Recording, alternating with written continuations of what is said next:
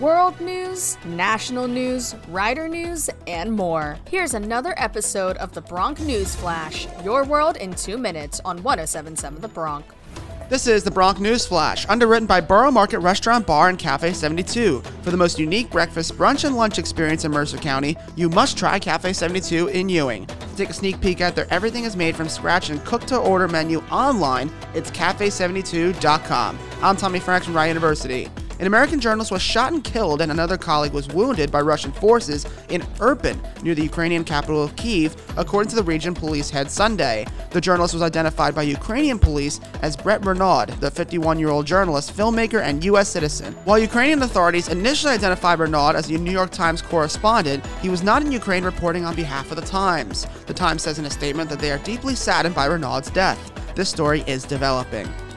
More attacks. Iran has claimed responsibility for a missile barrage that struck early Sunday near a sprawling U.S. consulate complex in Erbil, Iraq, saying it was retaliation for an Israeli strike in Syria that killed two members of its Revolutionary Guard. No injuries were reported in the attack, which marked a significant escalation between the U.S. and Iran.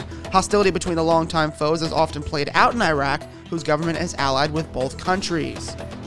If you thought Saturday's winds were bad in your neighborhood, you wouldn't have wanted to be standing anywhere near High Point Monument in Sussex County. That's where a wind gust as powerful as 82 miles an hour was reported during the afternoon, when a strong winter storm was roaring across New Jersey, according to data from the Rutgers NJ Weather Network.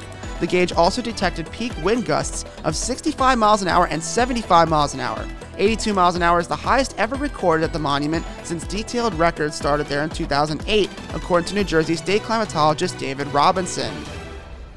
Rider's Franklin F. Moore Library received a $10,000 grant funded by the American Rescue Plan. The library will use the grant to provide immersive and virtual reality programming focused on the Holocaust, Black history, the refugee experience, the racial justice movement, and homelessness. The funds are part of a federal emergency relief program designed to assist libraries that have been adversely affected by the pandemic. Moore Library was one of only 200 libraries nationwide selected to receive the funding. The technology will first become available to patrons in April and will be used to commemorate Yom HaShoah. Wearing Oculus headsets, users will be transported via virtual reality to Anne Frank's secret annex and feel as if they are able to walk the rooms where she wrote in her diary while in hiding for two years during World War II. That's all for this episode of the Bronc News Flash, underwritten by Cafe 72 and Borough Market Restaurant Bar. Exceed your culinary expectations at Borough Market Restaurant Bar in Pennington. From handmade paninis, homemade soups, and fresh pasta to fresh steaks, chops, and seafood, Borough Market Restaurant Bar will excite your palate like no other restaurant in Mercer County. To make reservations online, it's boroughEateryBar.com. Tuning in to the Bronc News Flash, your world in two minutes. Missed an episode? Just head to 1077thebronc.com slash Bronc News Flash. We'll see you next time, only on 1077 The Bronc.